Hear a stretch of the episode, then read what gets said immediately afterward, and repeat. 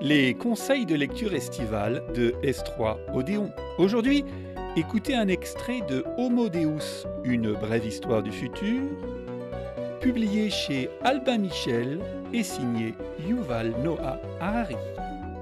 À l'aube du troisième millénaire, l'humanité se réveille et s'étire. Elle se frotte les yeux, l'esprit traversé par quelque affreux cauchemar revenant par bribes. Il y avait des sortes de barbelés, d'immenses nuages en forme de champignons. Oh bon, ce n'était qu'un rêve. Dans la salle de bain, l'humanité se débarbouille, examine ses rides dans la glace, puis elle se prépare une tasse de café et ouvre son agenda. Voyons l'ordre du jour. Le programme a été le même pendant des milliers d'années. Ce sont les trois mêmes problèmes qui ont préoccupé les habitants de la Chine du XXe siècle, ceux de l'Inde médiévale et de l'Égypte ancienne. La famine, les épidémies et la guerre ont toujours été en tête de liste. De génération en génération, les humains ont prié Dieu, anges et saints. Ils ont inventé d'innombrables outils, institutions et systèmes sociaux, mais n'en ont pas moins continué de mourir par millions, victimes de la faim, de la maladie et de la violence.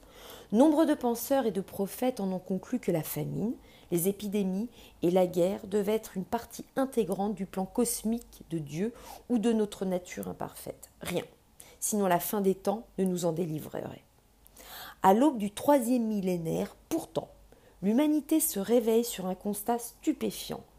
On y réfléchit rarement, mais au cours des toutes dernières décennies, nous avons réussi à maîtriser la famine, les épidémies et la guerre.